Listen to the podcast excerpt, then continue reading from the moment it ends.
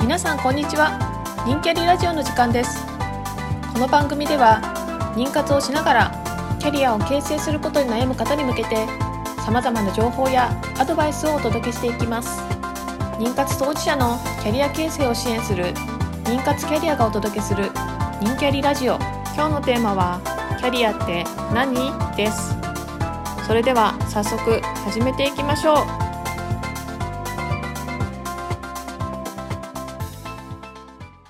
なんか最近、あ最近でもないんですけど、なんかキャリア相談に、あの興味があるって、あの来てくれた方がいらっしゃって、はいはい。それであの相談を受けようかなみたいなのでいろいろ説明してたんですけど興味があるっていうので、ただなんかその方がそのそんな大したキャリア歩みたいわけじゃないんですけど、ただ単にあー本当に仕事をずっとあの続けていきたいですみたいなただその,、あの妊活あのするのででステップアップをするのであの、うんうんなんかちょっとあの続けられるかどうか不安なのでただただただ続けたいだけなんですけどみたいな話があって、はいはそんなうん私でもキャリア相談って受けていいんですかみたいなあこあ。と言われたんですよ。うんいやいやそんな、、はいいや、はいそはいそんなっていうかいや全然あのそれであの受けてくださいみたいな、はいあの対象ですよって、 はいそんなはい大したキャリアじゃないって、えーななんでですかみたいな話をししたら、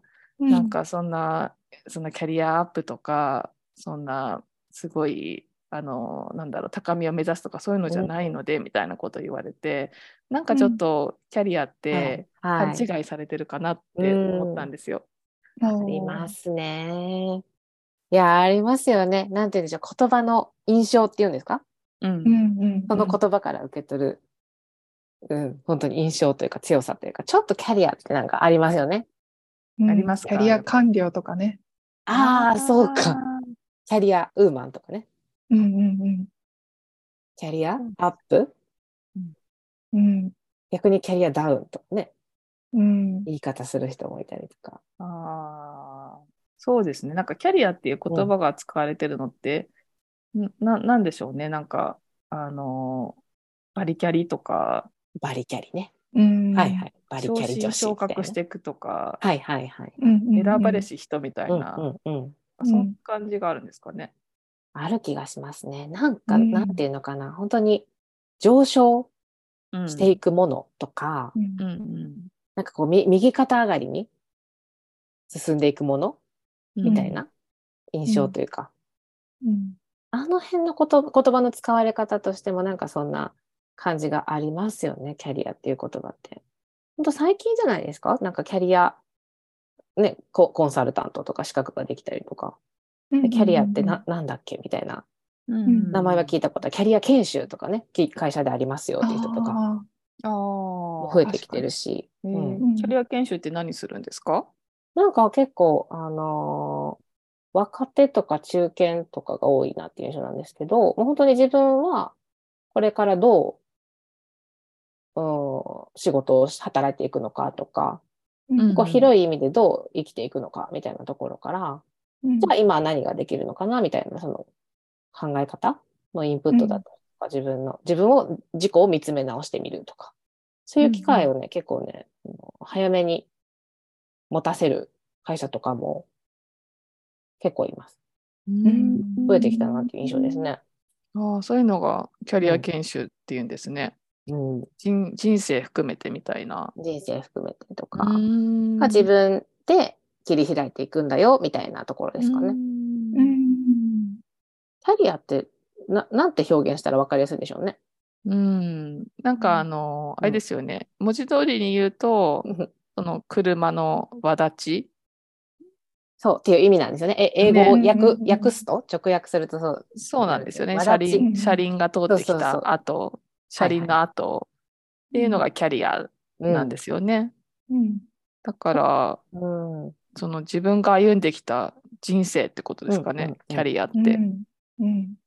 あの、それはあれですよ。なんか、私たちが所属してるキャリアの団体から言うと、うんうん仕事だけじゃなくて、そのライフ、うん生活の部分とか、うんうん。人間関係とか、すすべてひっくるめてキャリアって言うんですよっていう感じですもんね。ああ生活ひっくるめてキキャリア。ア。うんうんうん。あ、じゃあキャリアって別に仕事っていうわけじゃないんですね。やっぱり。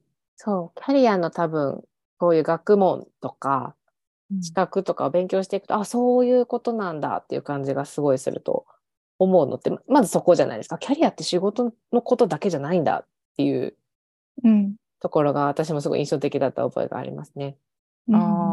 ああ。うん。多分キャリアって仕事のことで、今後の仕事どうしようイコールキャリアどうしようみたいな、なのかう。なんそうそう、なんか、そうそう。うん仕事こ、今後どうしようの中に、うんうんうん人生の中にやっぱ仕事っうんてありますよね。仕事、働うくんっていうこと。うんうんうん。それが転じてあれなんですかね。キャリアイコールちょっと仕事っていううん、感じになったんですかね。やっぱ人生の大部分を占うんうんうん占めるのが仕事だから。ああ。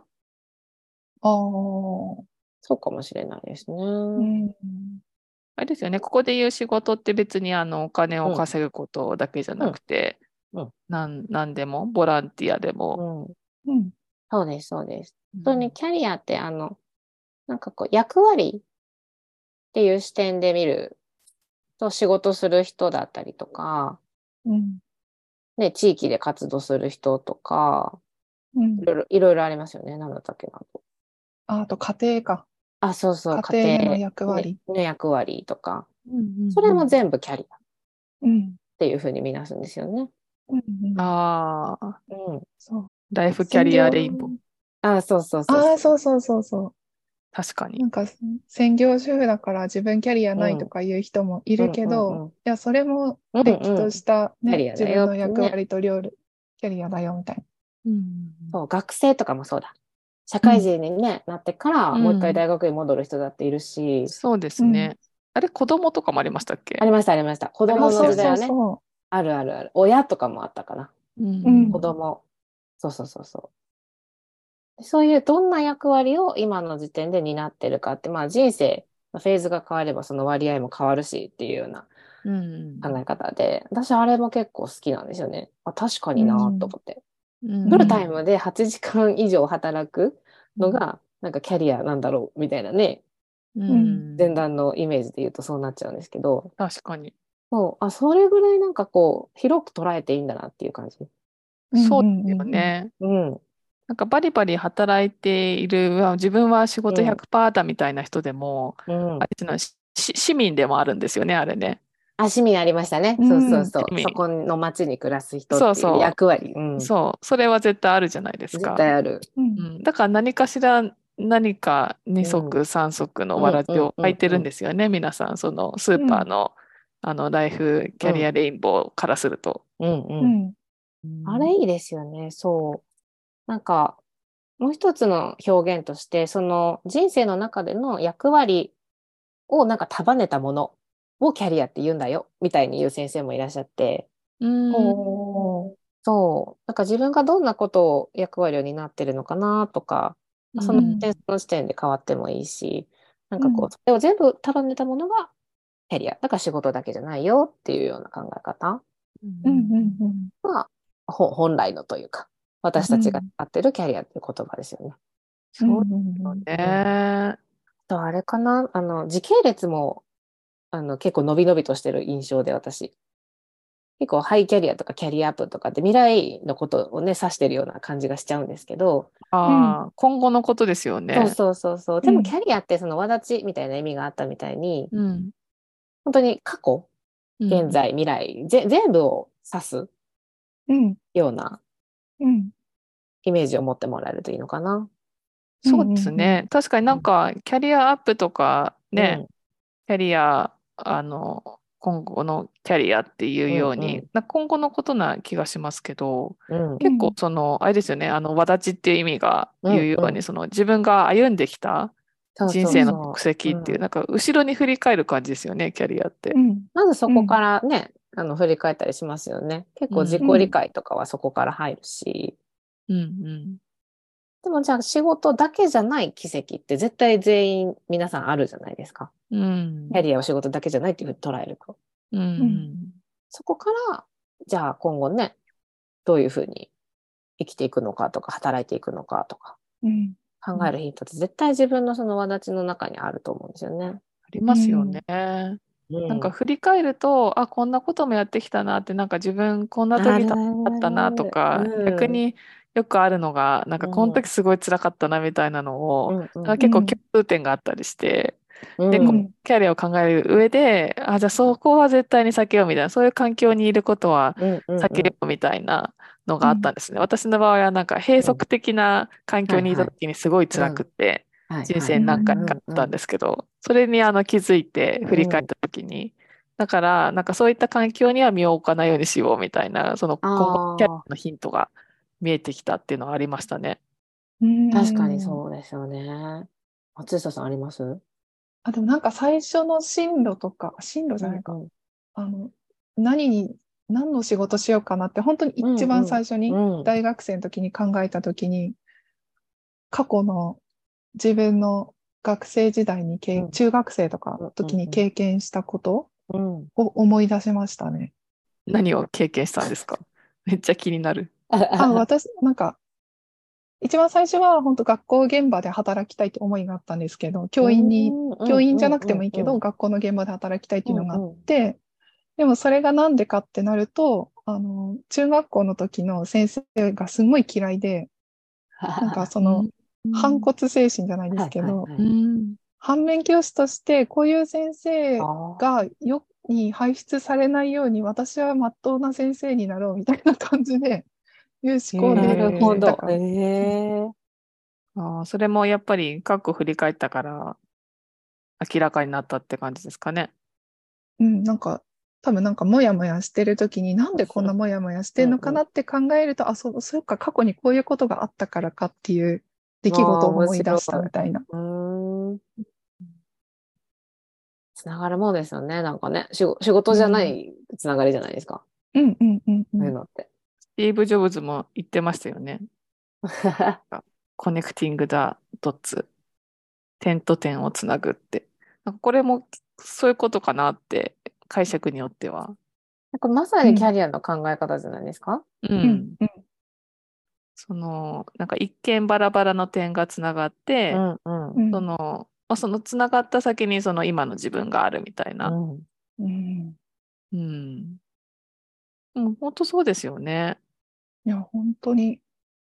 結構これがなんかピーンってつながると結構なんか納得感出ませんなんかそのな なんていうのかな納ん得感というか、あなんか自分ってあこういうタイプなんだなとか、こういうこと大事にしてるんだなとかああ。今の自分がすごくよくわかるようになるというかうん。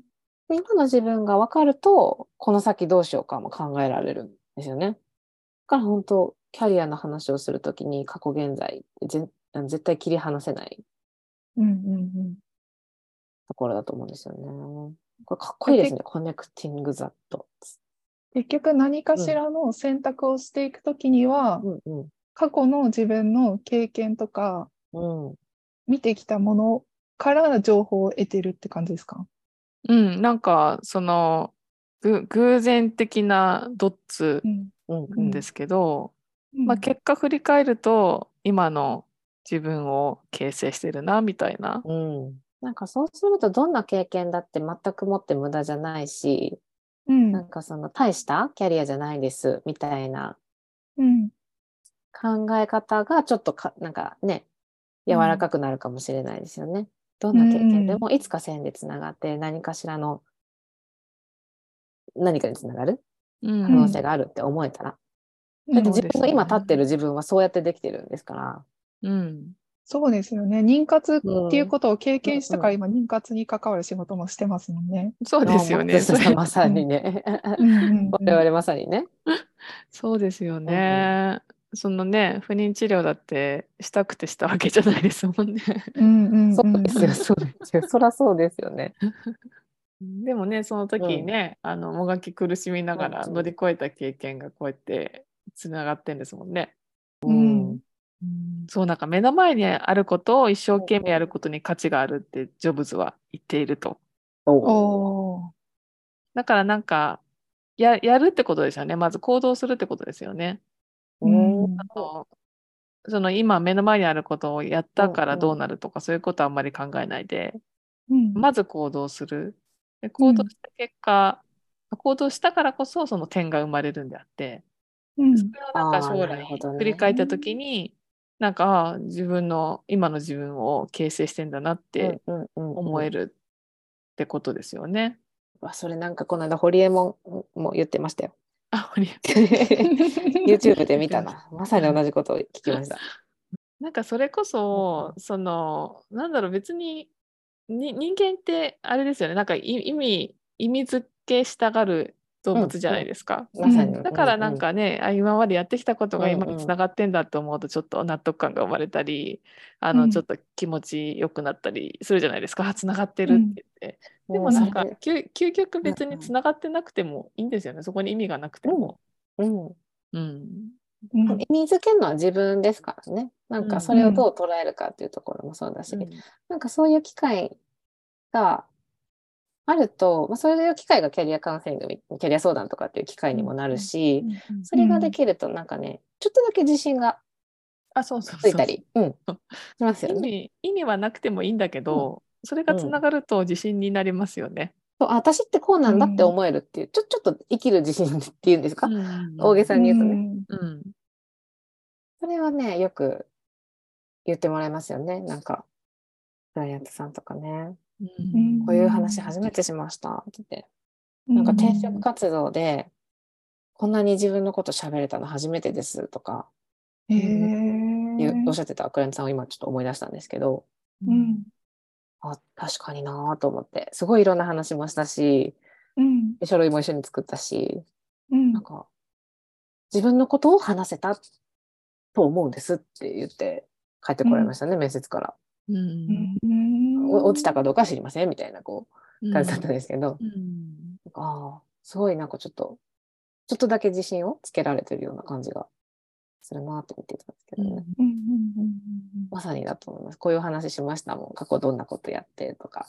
ねうえん。それそうがですよ今ねにつながってとか。うんやっぱ過去を振り返る機会ってなかなかないですよね。うん。その普通に生活してて。うんないでしょ。やっぱ構未来考えちゃいますよね。あうん未来とかなんか今、あー。あ、今ね。うんしんど今い、しんどいみたいな。そうそうそうそうそうそえ、い今もなんかあんま考えない気がします。今に集中してるとすごい、えそれこそね、あの目の前のこと一生懸命やるってうんことにつながりますけど、結構なんか不安とかって、うんうん。将来のことを、なら、あありもしない将来のことを考あえあ、不安はそうですね。はいね、はい持ちはたいかったはい。りとかします。これがずっとあ続るくんじゃないかとあるあか、るある。う。うんね、今後もしかしたら、うんなんかね、お金がなくなっちゃうんじゃないかとか、うんうんうんなんかありもしない未来のことを想像して辛くなるって結構多いですよね。それ先取り不安ってやつですよね。よくそうそう我々さ言うそう先取り不安先し取っちちゃゃういんですがよ。ちですよね。うんしちゃうと思う。しちゃいます。しちゃいます。なんかなぜかね今今生きるのも今を生きるってのも難しいなって思ってなぜかなんか確かに未来なのこと考えちゃう。確かにな。今ここもね、なんかよく上がりますよね。ね今こコこスプレねス。とかうん流行ってるのがそうみたいに。うん、よく飛んでっちゃうんでしょうね。こう人間ってこ。そううそうなんかね未来のこと考えがちなんですよね。ううんん、考えるかも。そうだからやっぱりなんかこういったねあの振り返る機会うんうんキャリア相談とかキャいリアカウンセリングみたいな、うんそういっうたん機会がないとなかなかね昔を振り返るってことしないですよね。うんうんそうでしょうね。なんか、なんていうのかな。人生を題材に振り返るってないじゃないですか。うん会社とかで、例えばワンオンワン面談があって、前期どうだったかみたいな振り返りとかああるとそれ思もうんですけど、 業績の振り返りそうそう、業績とかね、仕事の振り返りとか、なんか、、あの、新年明けましての時に、なんか、旦那とうらん去年はこうだったねって話すとかうんうんはあると思うんですけど、自分の人生を題材にして、ここまでなんかね、ずっとわだちっていうぐらいですから、全部振り返る機会っていうのは、なかなかないかもしれないですね。だからキャリア形成って、うんなんだなんか自分の人生を振り返る作業なんですかね。キャリア形成振り返ってそこからヒントを見つけて、じゃあ今後こういうふうに歩んでいこうかみたいなうん作業なんですかね。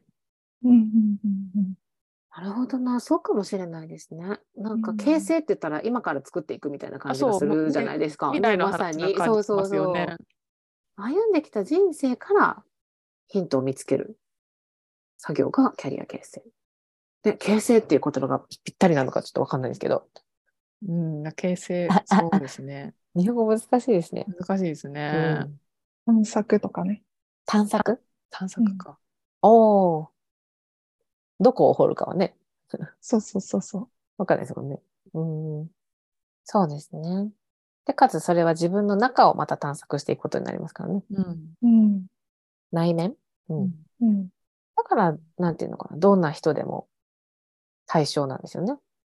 うん。私そうがそうそう相談してもいいんですかあ、そう、そうとか。っていうレベルの話じゃないよっていう。そうそう、人人生そのものだよ、みたいな。そうそうそう。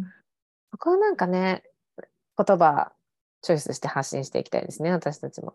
そうですね。うんうんそう、なんか我々は学んでるから、なんかキャリアイコール人生みたいなうんうん感覚ですけど、うんうん普通そうじゃないですもんね、やっぱり。一般的にはやっぱね、キャリアアップとか、キャリア完了とか、うん。なんかこう、なんか高みを目指すものみたいはいはな、いはい。うん、そういうイメージですもんね。うん。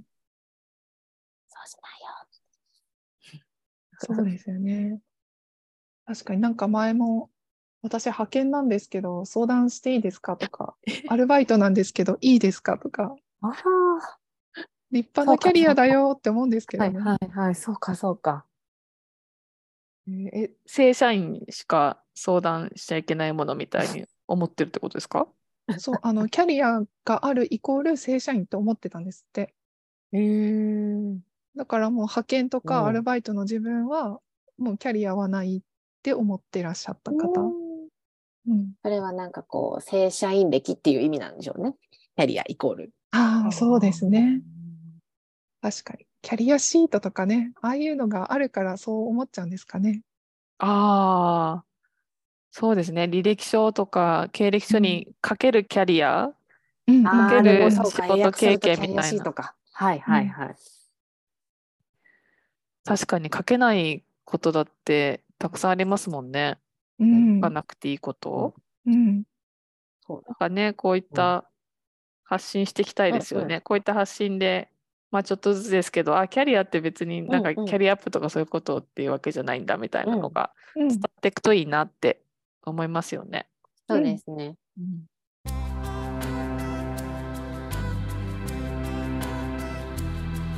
はい、じゃあ、えっと、質問コーナー行きたいと思います。はい。えー今日の質問はですね、えー体外受精とフルタイムの仕事を両立している方いますかっていう質問いただいてるんですけども、うんどうですかね実際そのステップアップすると、まあ結構通院回数も増えてうんうんうん。大変なのかなと思うんですけど、周りにそういう方いらっしゃいます私も、えーっと、クライアントさんで何人か、というか、あ、というか、ほぼほぼフルタイムの仕事されてる方でしたそうね。なんだ。はい。あの、有給とか、半日有給使える会社だったりしたはいはら、いもう半日有給使ったり、あとはフレックスでやってますっていう方とか、あとは病院が、あの、午前か午後どっちかにしか診察してない病院だったら、もうどっはいあの、仕事の予定をどっちかに固めて、いつ病院になってもいいようにみたいな感じで調整はしてるって聞きました。半日で有給取れるとかっていいですよね。そうですね。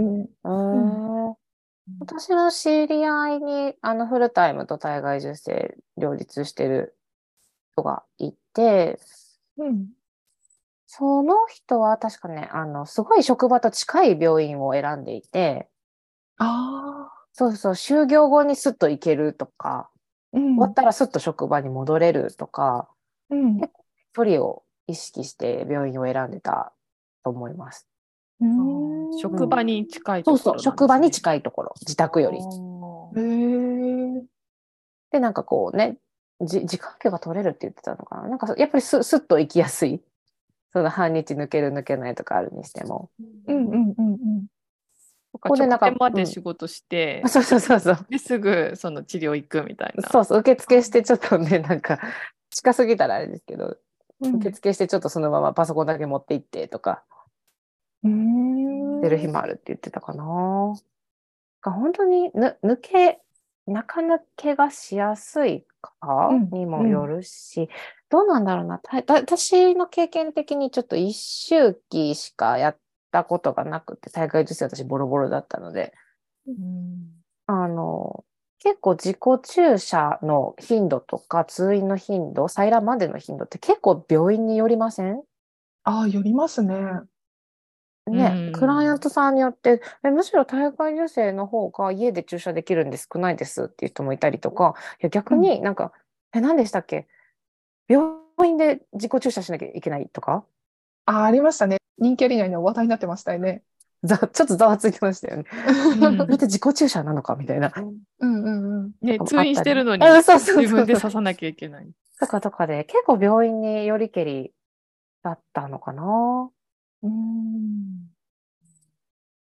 なでもどうなんだろう、採卵日の決定とかも、うん。なんかこの週の多分この辺みたいなのは結構予想がうんうんうん。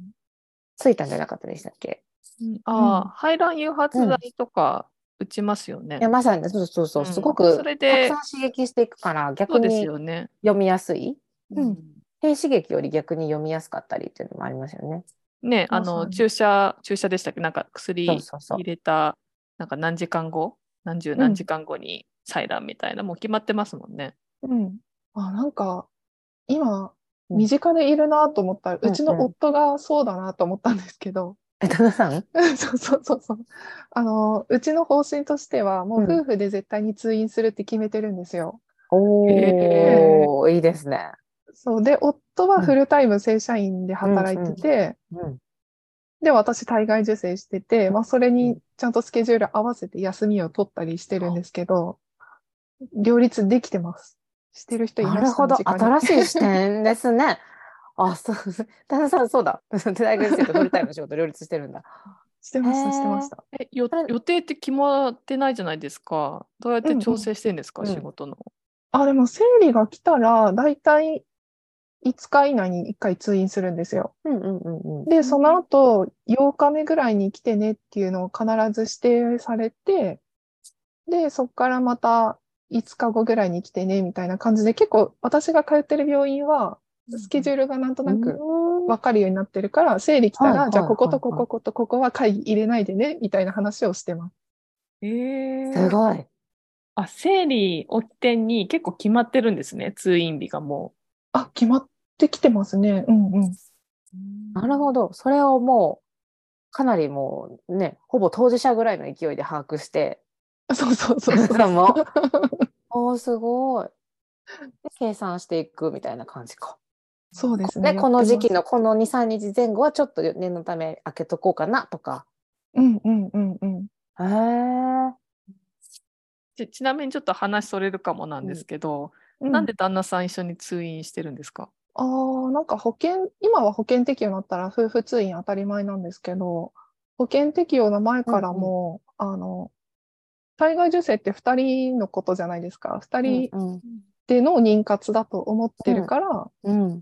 その、不妊治療を始めた時に、いやもうこれを2人で乗り越えようっていう話をして、うん。うん。どっちかだけに負担かからずに、もう行く時は絶対一緒に行って、先生の話も一緒に聞くし、自己注射の時は絶対そばにいて見届けるからみたいな、構、なんか おー 涙出そうなんですけど。そういう、あ、すなんかちょっと、ね、 いいいいのろけみたいになってますけ ど。二人三脚ですよ。 まさに二人三脚でもうね、足縛って一緒に病院行ってるみたいなね、感じであす そうね。そうそうそう。 ねえ。へえ。うえーんそっかと保険適用すみません私も保険適用の時にやってなかったんでそう分かって私ないもんで前すだけったどから、そうそう。そう保険適用になると夫婦で通院するようになるんですかあ、そうなんです。あの、採卵前、採卵周期に入るときは、必ずうん夫婦で通院して治療計画っていうのを立てないといけなくって、へええ、それ最初そのう一回とかじゃなくてですかあ、そうなんです。毎回で、採卵入る、毎回、毎回。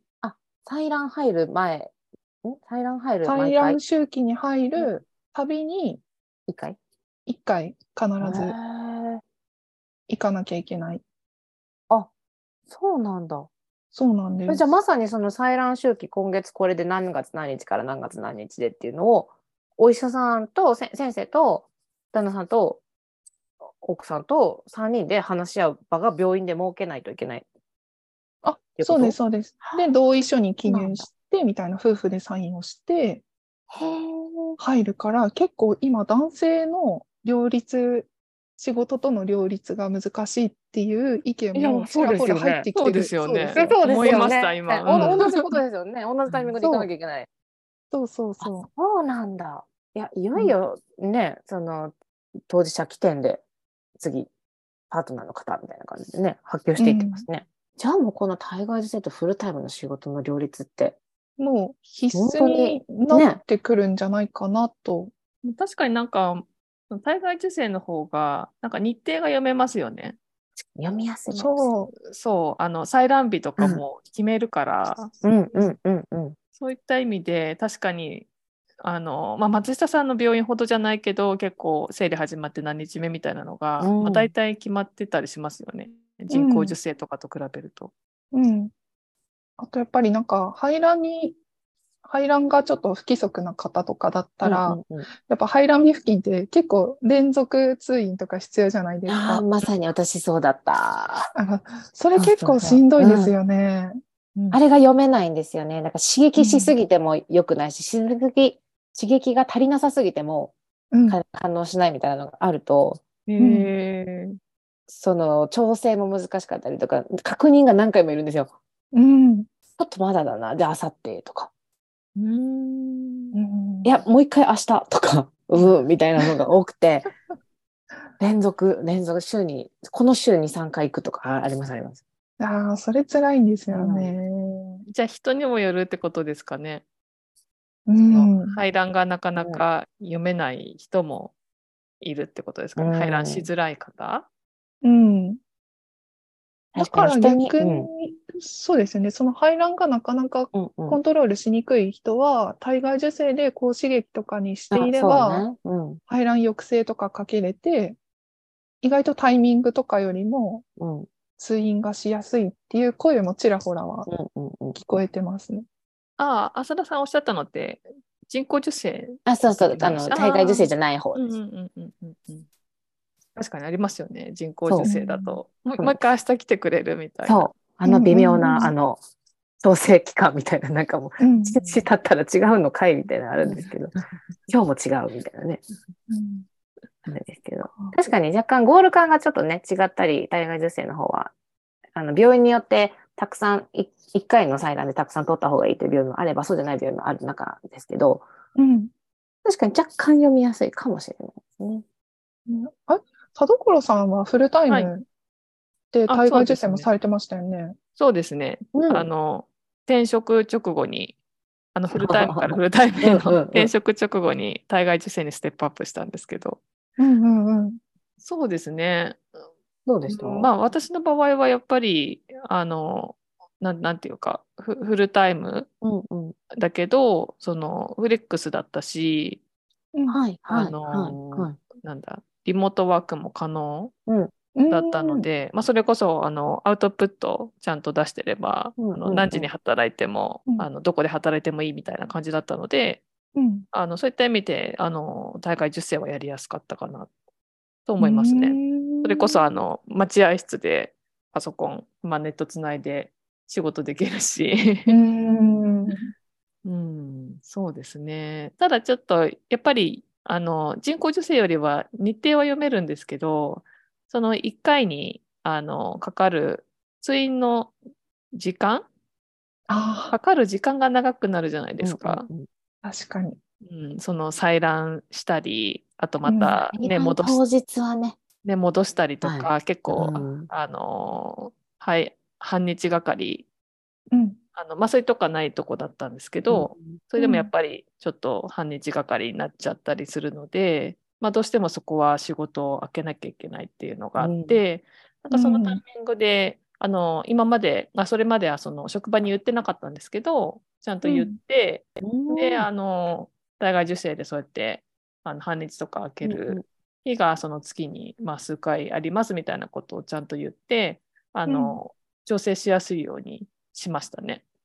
おーうんあれですよね、結局なんか、い休みやすい職場、そのフル、半日有給が取れたりとか、うんうんフレックス使えたりとか、リモートできるみたいなんだと、両立はし、できるうん、そうですね、うんやっぱり。うんうんうんなんか、そうなると、例えばそういうのが認められてないような、あの、なんだろう、保育士さんとか、うん。あー看護師さんとかはいはい。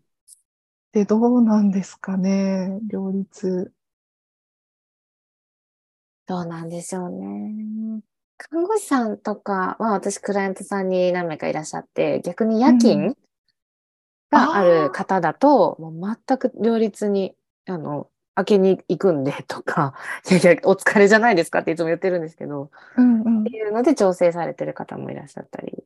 へえ。仕事うん基本夜働いて、うん。で日中通院、あの受通診院可能時間うはん普通に空いてるから行くうみんたいな。うんうん。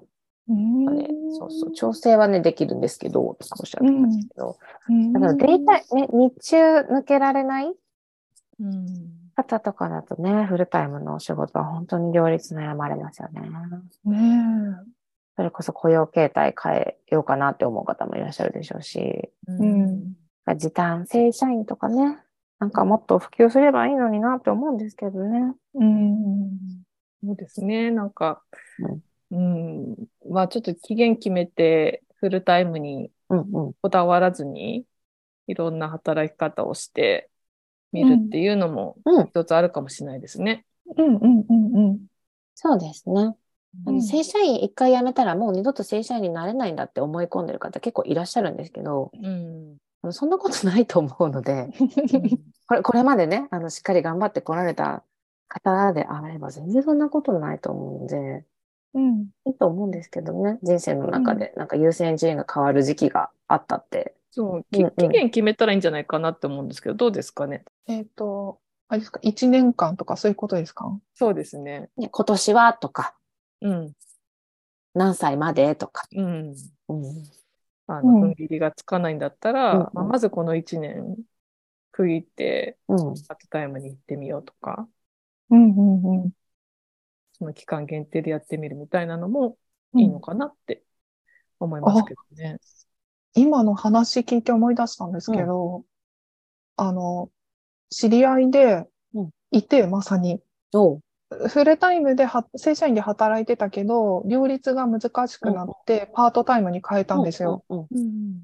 時短、時短みたいな形、うん時短でもパートタイムになって、うんうんでもなかなかやっぱ対外受精うまくいかなくって、で、今度は仕事がしたいってなって、うんフルタイムに戻ったんですよ、正社員に。うんへーそしたら逆になんかその働いてることでうん生き生きしたらしくて、うんで、結局治療もなんかうん割り切ったんですって、仕事と治療を。うんうんもう休んでも全然いいわ、みたいな。私は私で治療もやりたいし、仕事も頑張れ、みたいな感じで振り切ったら、うん。妊娠したんですよ。うまくあいったんです。ら、ええ。で振り切るって、どういうふうに振り切ったんですかだなってんか今、そう、今まではうん職場に迷惑かけるからと思ってうんパートに変えたんですって。うん。休みがちになるから。ううんんうんでも結局、その、まあ仕事の量とかも正う直んパートの時と正社員の時とあんまり変わんないっていうのもあったりして、えーうんその待遇面でもやっぱりちょっと不満がどんどん溜まってて、うんうんでもそれだったらもう、なんだろう、使える制度は使い倒して、うん休みたい時は自分の体優先して休んで、で、治療もちゃんうと、んうん治療を優先しながらでも仕事もちゃんとやろうみたいな形で割り切ったら、うん意外と気持ちがすっきりして、治療にも前向きになれたみたいな。えー正社員のお仕事に戻られてってことそうですそようね。そへう。ーそれで結局、あの、妊娠されて、おー今も妊娠されてるので、おーなんか本人的には多分正社員に戻ったからかもみたいに言ってました ね。へ へーえ。一回そのうん正社員辞めてフルパートタイムうにん。なったから分かったんですかね、それが。うん。いや、そうでしょうおそらね。くやってみてそう分かそうそうって、じゃあやっぱりこうしようっていうのがうん。明らかになったから、なんかこう、活力が湧いてきたというか、うんうんうんうん。ね、どっちもやればいいじゃないか、みたいな感じで。同じ職場ですもんね。同じ職場同でじ職場で。で、雇用形態だ同けじ。変えたって感じなんですそうそうそう、部署も変 わらず。ですよねえー部署も変わらず。へ ーそうなんですね。。でんそもそもその正社員の時に使える制度あったけど、なんか遠慮して使わなかったってことですよね。うんうんう。ううんんん周りの目が気になっちゃってたみたいな。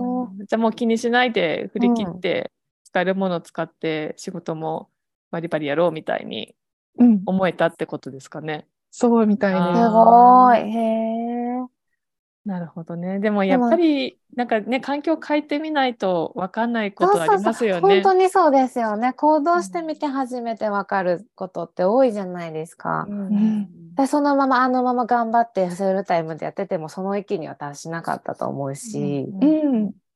ねえよく行動されましたねその方もすごい。ねえだからなんか、フルタイムだから両立できないみたいな固定概念は一回外して考えてもね、良さそうですよね。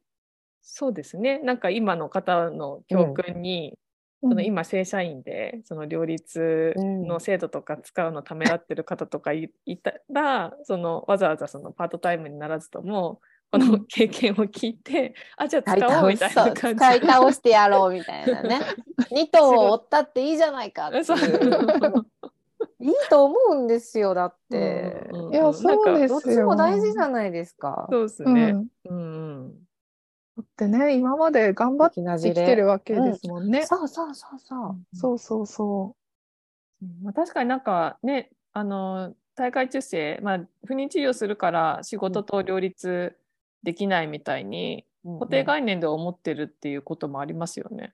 う。うんうん。うんなんかよく、あれじゃないですか、人工授精から体外受精に変わるから仕事辞めなきゃいけないって思ってる人もやっぱ少なからずあ実際にいますし。うん、そうなんか実際にその両立が難しいからとか以前に、まうあ、んステップアップしたからなんかパートタイムになるもんだとか,、そうそうそう。なんかそういう方もいらっしゃいましたね、まあ、お客さんで。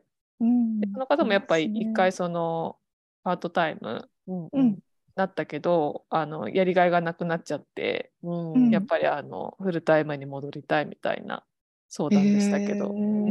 ーまあなんか本当にだ旦那さんとか家族とかと一緒になんかこうちょっと客観的になんか今自分が使えそうなものはあるのかどうかとか、うんなんか感情だけで判断すると、まあ私もそうだったんですけどなんかもう、もういいややめちゃえみたいな状態に結構ななりやすいと思うんですよね。うんうんそうじゃなくてなんかそうやって使おうと思ってもみなかったことをね使ってみたら意外と良かったみたいなうんうんものがもしかしたら自分だけじゃ見えない何かがそこにあるかもしれないですよね。うんうん一回風呂敷広げてちょっと見せ見てみるっていうのもいいのかもしれないな。ああ確かにね手持ちのカードをねそうそうそうそ